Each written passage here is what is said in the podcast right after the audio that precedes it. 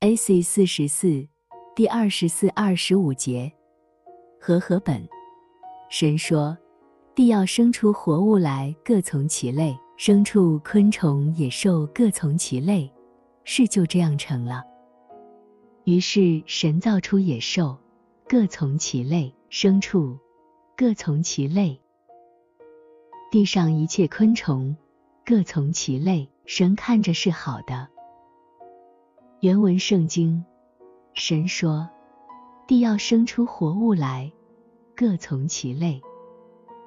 牲畜、爬行动物、地上的野兽，各从其类。”事就这样成了。于是神造地上的野兽，各从其类；和牲畜，各从其类；和地上一切爬行的动物，各从其类。神看着是好的。人如同地，除非首先被播下信仰的知识，从这些知识中，他才能知道什么是应该相信的和去做的，否则无法产生任何良善的东西。理智在于听到，意志在于行道。听到不行道，便是自称相信，但实际上并不这样生活。这样的人分离理智与意志。造成思想分裂，成为主所说的愚笨的人。凡听见我这话就去行的，好比一个聪明人，把房子盖在磐石上；凡听见我这话不去行的，好比一个愚笨的人，把房子盖在沙土上。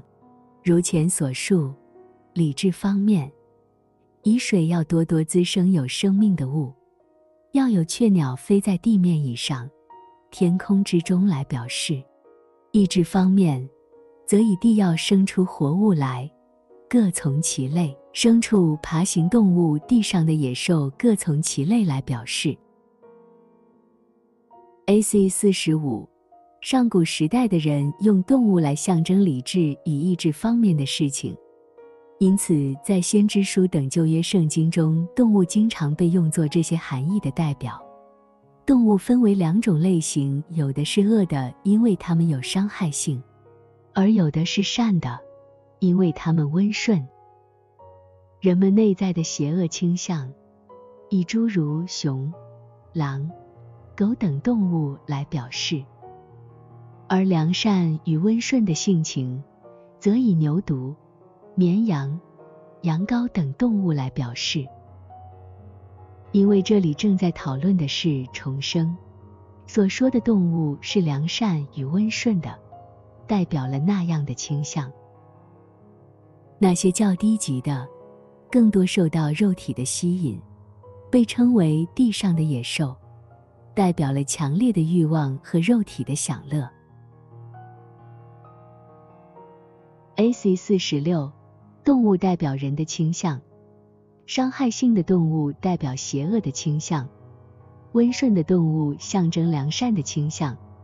这种表达方式在圣经中司空见惯。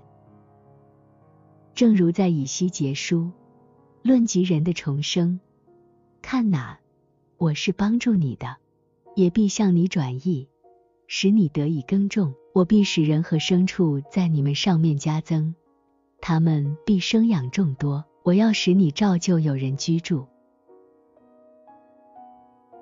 在约珥书，田野的走兽啊，不要惧怕，因为旷野的草发生。在诗篇，我这样愚蠢无知，在你面前如触雷一般。在耶利米书，论到人的重生，耶和华说。我要把人的种和牲畜的种播种在以色列家和犹大家，必照样留意将他们建立、栽植。那里讨论了重生。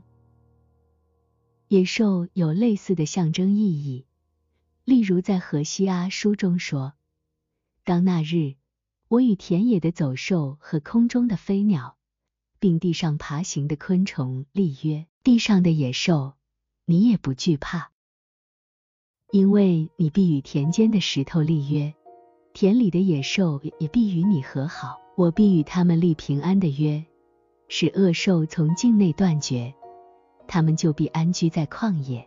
野地的走兽必尊重我，因我使旷野有水。空中的飞鸟都在枝子上搭窝，田野的走兽都在枝条下生子。所有大国的人民都在他荫下居住。这是论到亚述，代表属灵的人，将其与伊甸园相比。在诗篇，他的众使者都要赞美他。大鱼、结果的树木、野兽和一切牲畜、昆虫和飞鸟都要赞美耶和华。此处所列举的正是同样的事物，正如大鱼、结果的树木、野兽和一切牲畜、爬行动物和飞鸟等等，除非借着它们来代表人里面有生命的东西。否则绝不可能被召集来赞美耶和华。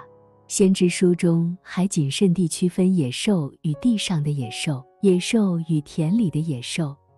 良善被称作动物，以至于天堂中最接近主的人，在以西结书和启示录中被称为活物。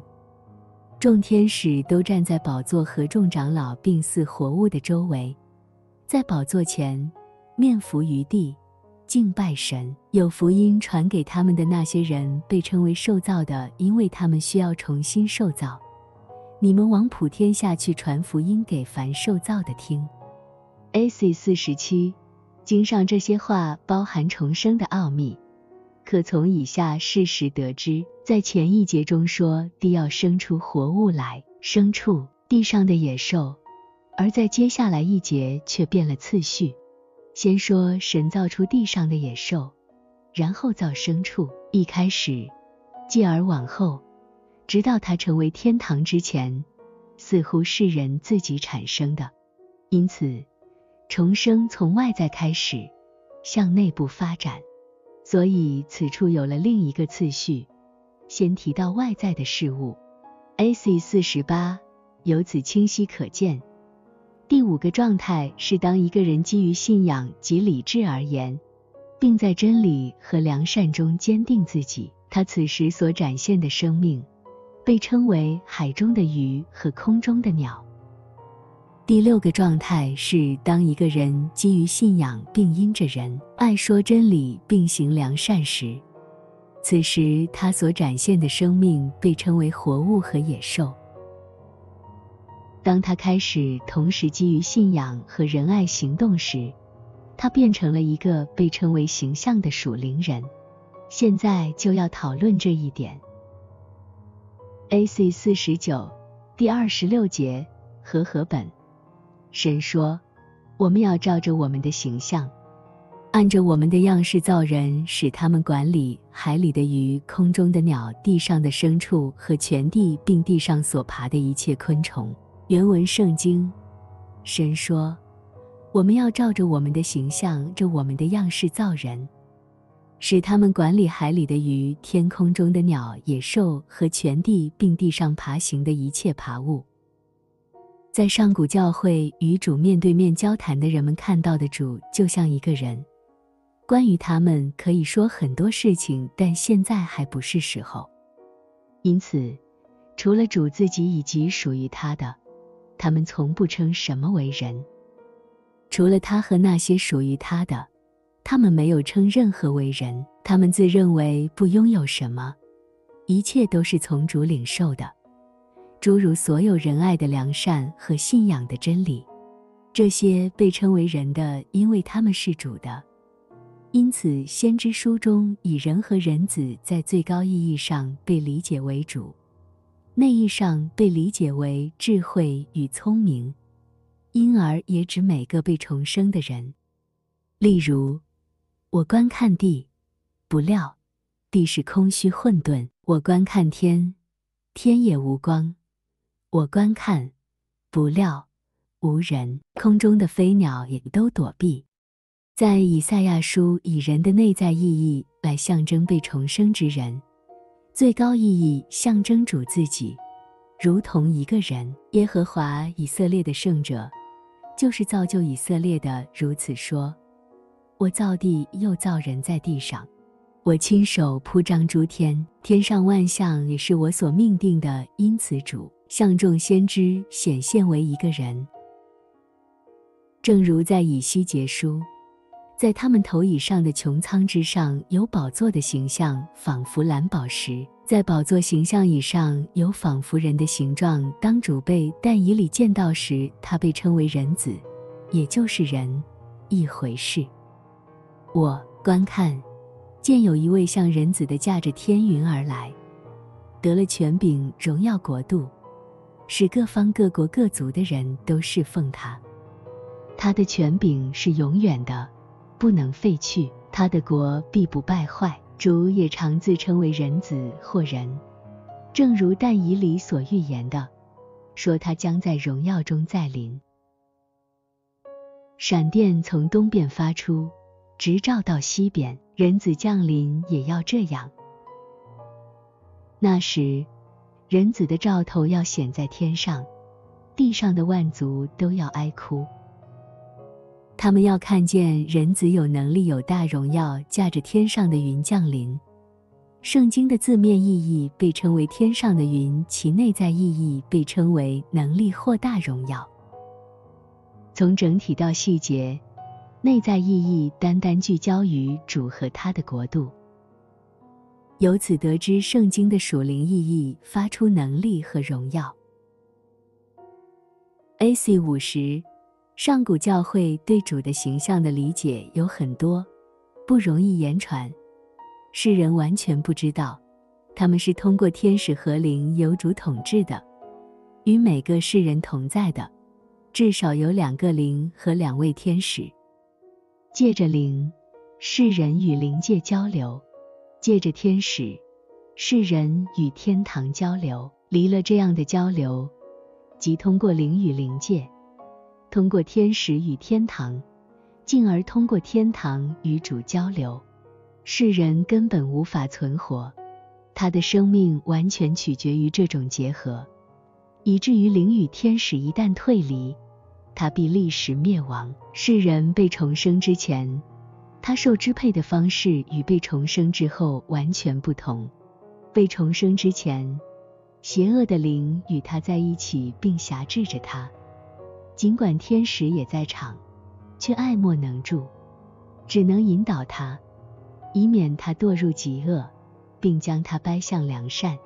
事实上，是利用人自己的私欲将他掰向良善，利用他的感官上的错觉将他掰向真理。那么，他通过同在的灵与灵界相通，但与天堂并不能如此相通，因为恶灵支配着他。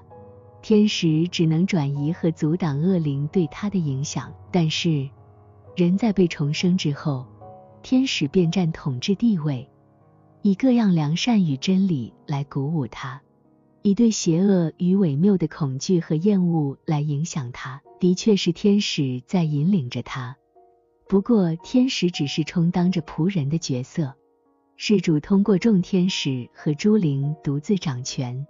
因借助天使的服饰来完成重生的工作，所以在这一复数形式先说我们要照着我们的形象造人。然而，因为主独自掌权并运行，所以下节经文以单数形式说神就照着自己的形象造人。关于这一点，主还在以赛亚书中明明的宣告说：“从你出胎。”造就你的救赎主耶和华如此说：“我耶和华是创造万物的，是独自铺张诸天、铺开大地的，而且天使都承认自己没有丝毫能力，他们所做的一切单单来自主。”A.C. 五十一关于形象，形象不是样式或相似性，但它是基于样式的，因此说。我们要照着我们的形象，按着我们的样式造人。属灵的人是形象，而属天的人是样式。本章论述属灵人，下一章论述属天人。作为一个形象的属灵人，被主称为光明之子，正如约翰福音所说：“那在黑暗里行走的，不知道往何处去。你们应当趁着有光，信从这光。”使你们成为光明之子，还被称为朋友。你们若遵行我所吩咐的，就是我的朋友了。作为一个样式的属天人，被称为神的儿女，凡接待他的，就是信他名的人，他就赐他们权柄做神的儿女。这等人不是从血气生的，不是从情欲生的，也不是从人意生的，乃是从神生的。A.C. 五十二，人只要还是属灵，对他的管理是从外到内，正如此处所说，使他们管理海里的鱼、天空中的鸟、地上的野兽和全地，并地上爬行的一切爬物。当他成为属天人，出于仁爱而行善，对他的管理就是从内到外了。正如主在诗篇中这样描述自己，同时也是描述属天人及他的样式。你派他管理你手所造的，使万物，就是一切的牛羊、田野的兽、空中的鸟、海里的鱼，凡经行海道的。此处先提兽，再说鸟，然后才是海里的鱼。因为属天人以居于意志之中的爱为出发点，论到属灵人，则是先提及鱼和鸟，因为这些与理智相关，这属于信仰的范畴，然后才提及兽。A.C. 五十三第二十七节和合本，神就照着自己的形象造人，乃是照着他的形象。原文圣经，神就照着自己的形象造人。照着神的形象造了他，他造了他们，有男有女。形象在此两次被提及，因为居于理智之中的信仰被称为自己的形象，居于意志之中的仁爱被称为神的形象。对于属灵人，爱居次位；对于属天人，爱居首位。A.C. 五十四，他造了他们，有男有女。在上古教会中。男和女在内在意义上的理解是众所周知的，但是对于后来的人们，当圣经的内在意义失落时，这个奥秘也随之消失。他们最大的幸福和快乐是婚姻，他们模仿任何可以与婚姻相似的事物，从中体验婚姻的幸福。因为他们是内在的人，所以只喜欢内在的事物。他们只用眼睛看外在的事物，但思想的是他们所代表的事物，因此外在事物对他们来说没有什么意义，只是可以从中反映到内在，从内在反映到天堂，从而反映到主，主是他们的一切。因此，他们感受到从天堂的婚姻带来的婚姻的幸福。所以，在属灵人中。他们称理智为男，称意志为女。当两者合为一体时，他们称之为婚姻。从上古教会传下的说法就成为习惯用语。因此，就意志上对良善的爱慕之情而言，教会被称为女儿，还称其为童女，如西安的童女、耶路撒冷的童女，也称为妻子。关于这方面信息，请参看后面第二章第二十三节和第三章第十五节的解读。A.C. 五十五第二十八节和合本，神就赐福给他们，又对他们说，要生养众多，遍满地面，治理这地，也要管理海里的鱼、空中的鸟和地上各样行动的活物。原文圣经，神就赐福给他们。神对他们说：“要生养增多，遍满地面，征服它；也要统治海里的鱼、天空的鸟和地上的所有爬行动物。”上古之人将理智与意志或者信仰与仁爱的结合称为婚姻，由该婚姻产生一切良善，他们称之为生养，产生的所有真理。称之为增多，在先知书中也是如此。例如在以西结书中，我必使人和牲畜在你上面加增，他们必增多生养。我要使你像古时那样有人居住，并要赐福于你比先前更多。你就知道我是耶和华，我必使人，就是我的民以色列，行在你上面。在此，人象征属灵人，也被称为以色列。古时象征上古教会，先前象征洪水后的古教会。因为此处描述的是将要被重生之人，不是已被重生之人，所以先提及真理的增多，再说良善的生养。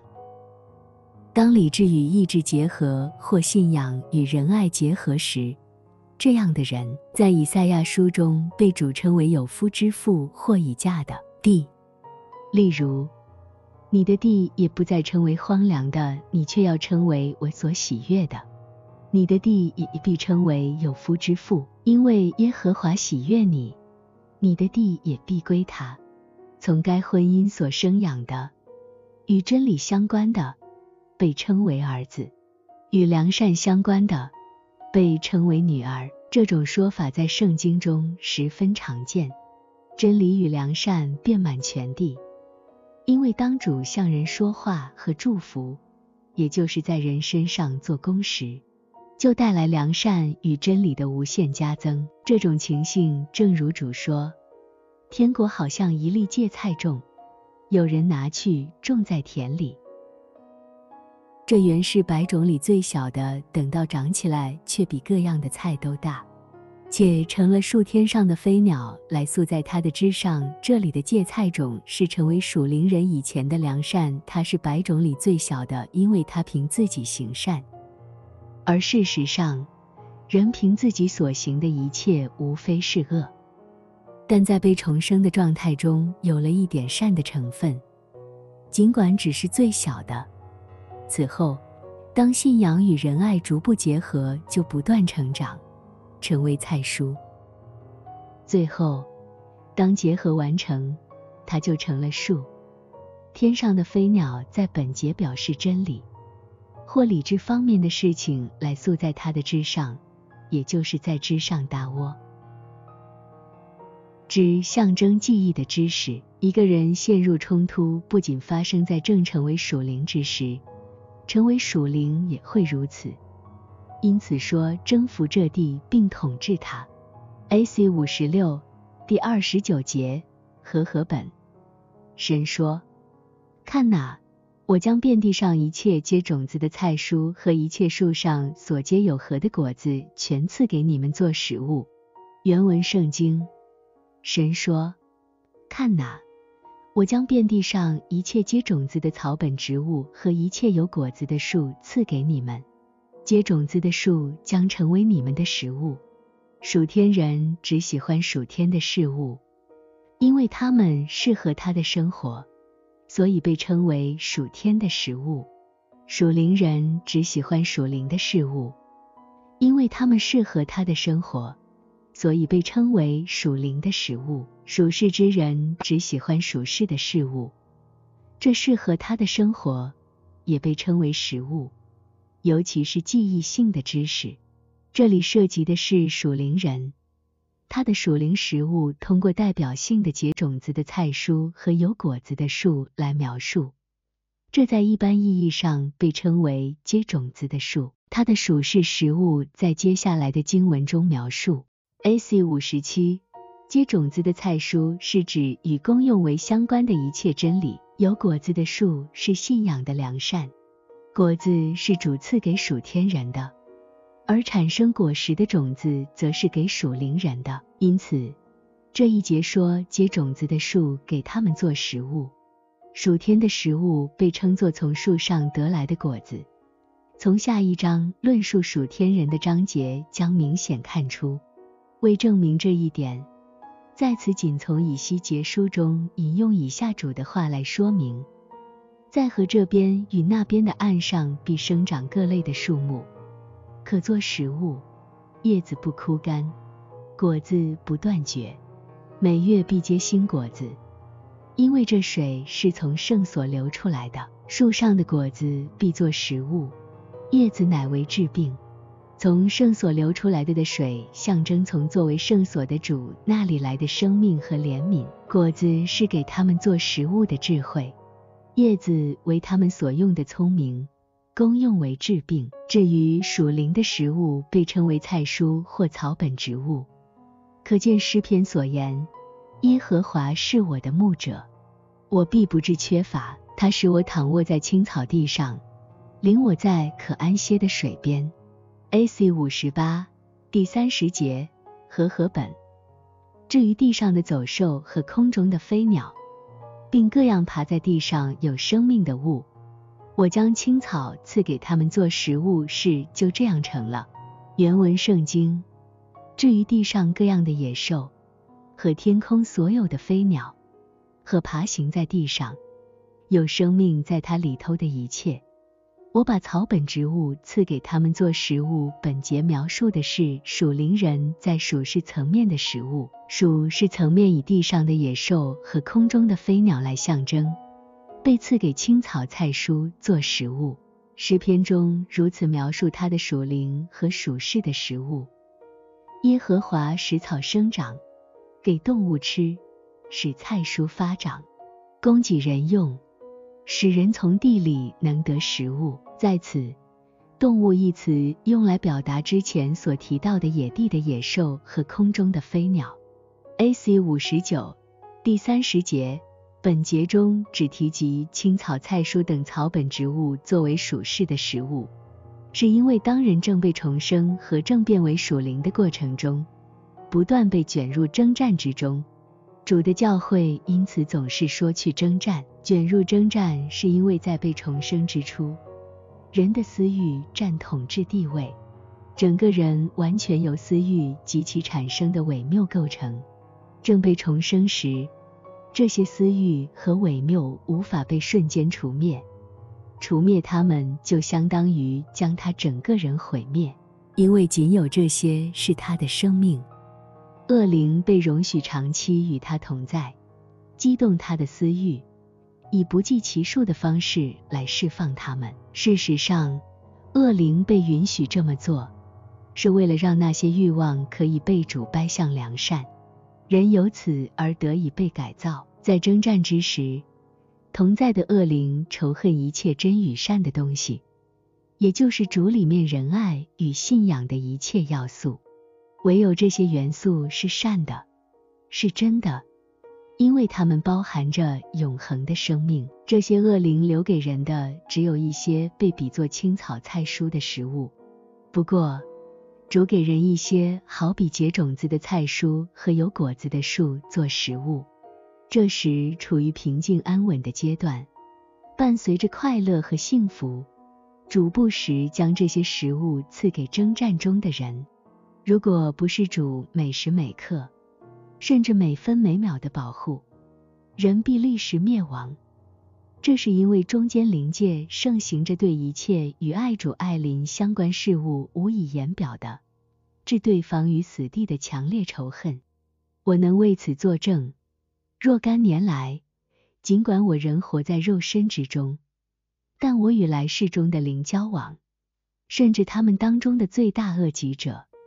有时数以千计的恶灵环绕着我，他们被许可发泄恶意，用尽方法攻击我，却不能伤我一根毫毛，因为我处于主的保守之中。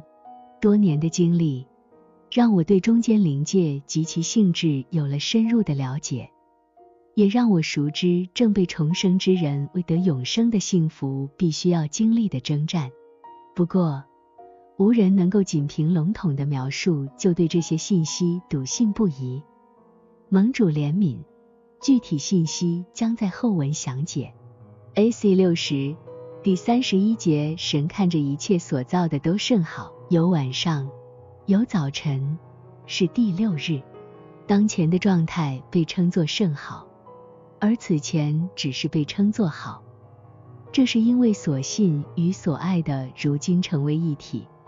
属灵的与属天的也相应合一。A.C. 六十一，凡与信仰知识有关的被称作属灵的；凡与对主和灵舍的爱有关的被称作属天的。前者属于人的理智，后者属于人的意志。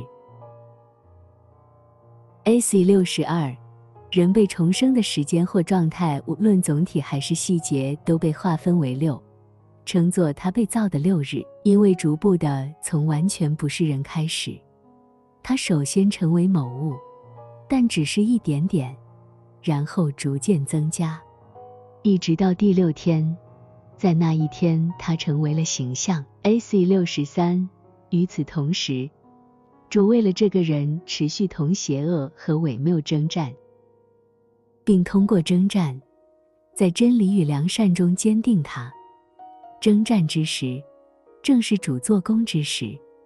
先知书中因此将被重生者称为神的手所做的工。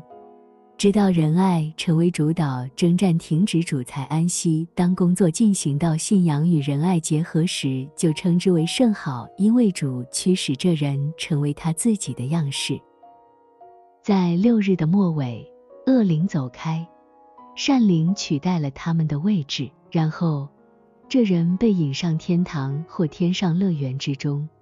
这些是下一章的主题。AC 六十四。